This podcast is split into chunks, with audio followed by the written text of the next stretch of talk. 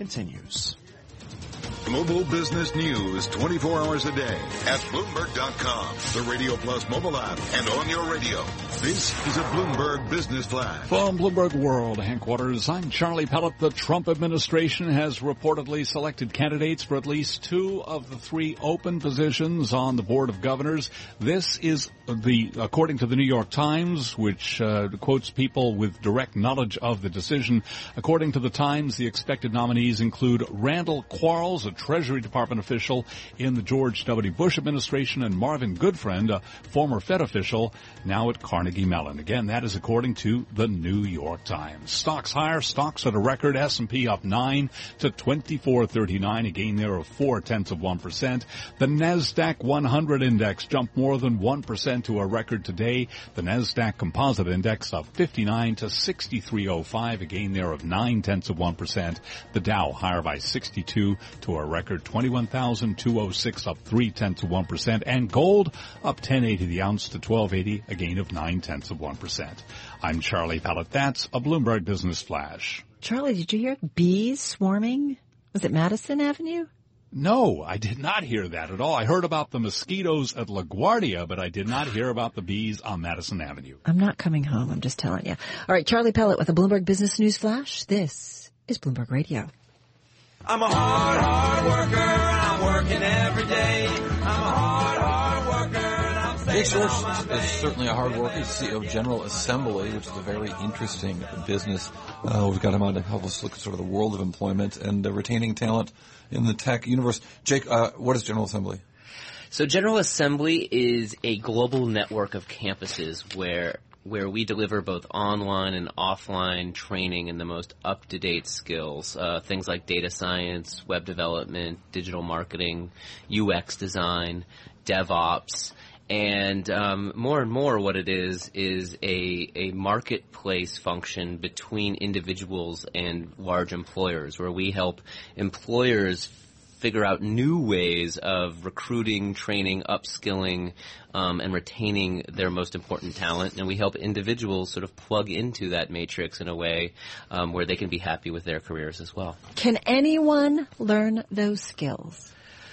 Um, you know, anyone might be a stretch, but a lot more than people think. And there are so many, um, you know, different types of jobs with different required skill levels that, um, you know, we really believe that there are a lot of people right now who feel left out of tech, who don't need to feel left out of tech. And, you know, the more if you look at the burning glass data, if you listen to anecdotal evidence when you talk to employers, which we do every day, um, what we hear is that, you know, in the coming decade, almost every job will be a tech job, more or less. It's interesting, you know, in, in the employment report today, uh, the the uh, subsegment of uh, computer systems, part of the business services uh, uh, number, there was zero job growth, zero, in the in the in the uh, in the in the month of uh, May, and it's.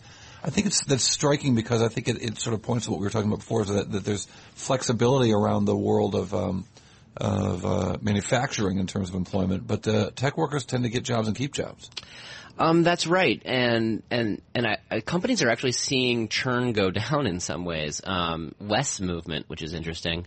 I, I also think it points to um, a really interesting sort of um, dual nature right now in our economy, where on one hand we see, um, you know, this this jobs report sort of was surprising to some people because it was disappointing, and what's strange about it is it it happens right at a time when we have sort of a record number of outstanding jobs, you know, and job rec- recs out there in the world that are going unfilled. And, you know, you have to ask yourself, why is that? What's going on? And, you know, what we see, because we're sort of in, in the weeds talking to, you know, chief human resources officers, hiring managers, CIOs, is that while, um, you know, while on one hand they are experiencing dramatic shifts in their business and pressure on on headcount and and how they run their businesses day to day, they also are experiencing an increased pressure to f- fill seats with people who have very specific sets of skills, and the time to fill those roles actually keeps extending. So, you know, a typical uh, job, you know, rec out there in, in the marketplace will fill, you know, in under 30 days. Many of these sort of more specific tech skill jobs, whether it's in data or DevOps or web development, can take up to 60, 90, 120 days to fill. And if you think about that, that is the real explanation here of why on one hand we see the numbers not going up.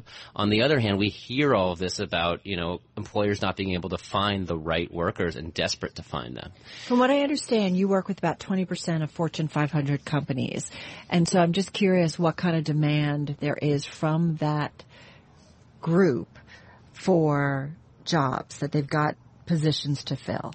So it's interesting. So we've worked with Fortune 500 companies almost since our inception. Um, we had Beth Comstock come visit us when we were just a, a, tiny little startup, and she was interested in what we were doing, and we convinced GE to be our sort of pilot client for some enterprise level education. And so we've been doing it for a long time, and I'll tell you, we have seen an explosion over the last nine to 12 months in companies coming to us with really interesting, more innov- innovative ways of thinking about, I almost think of it as the intersection of learning and development and talent acquisition.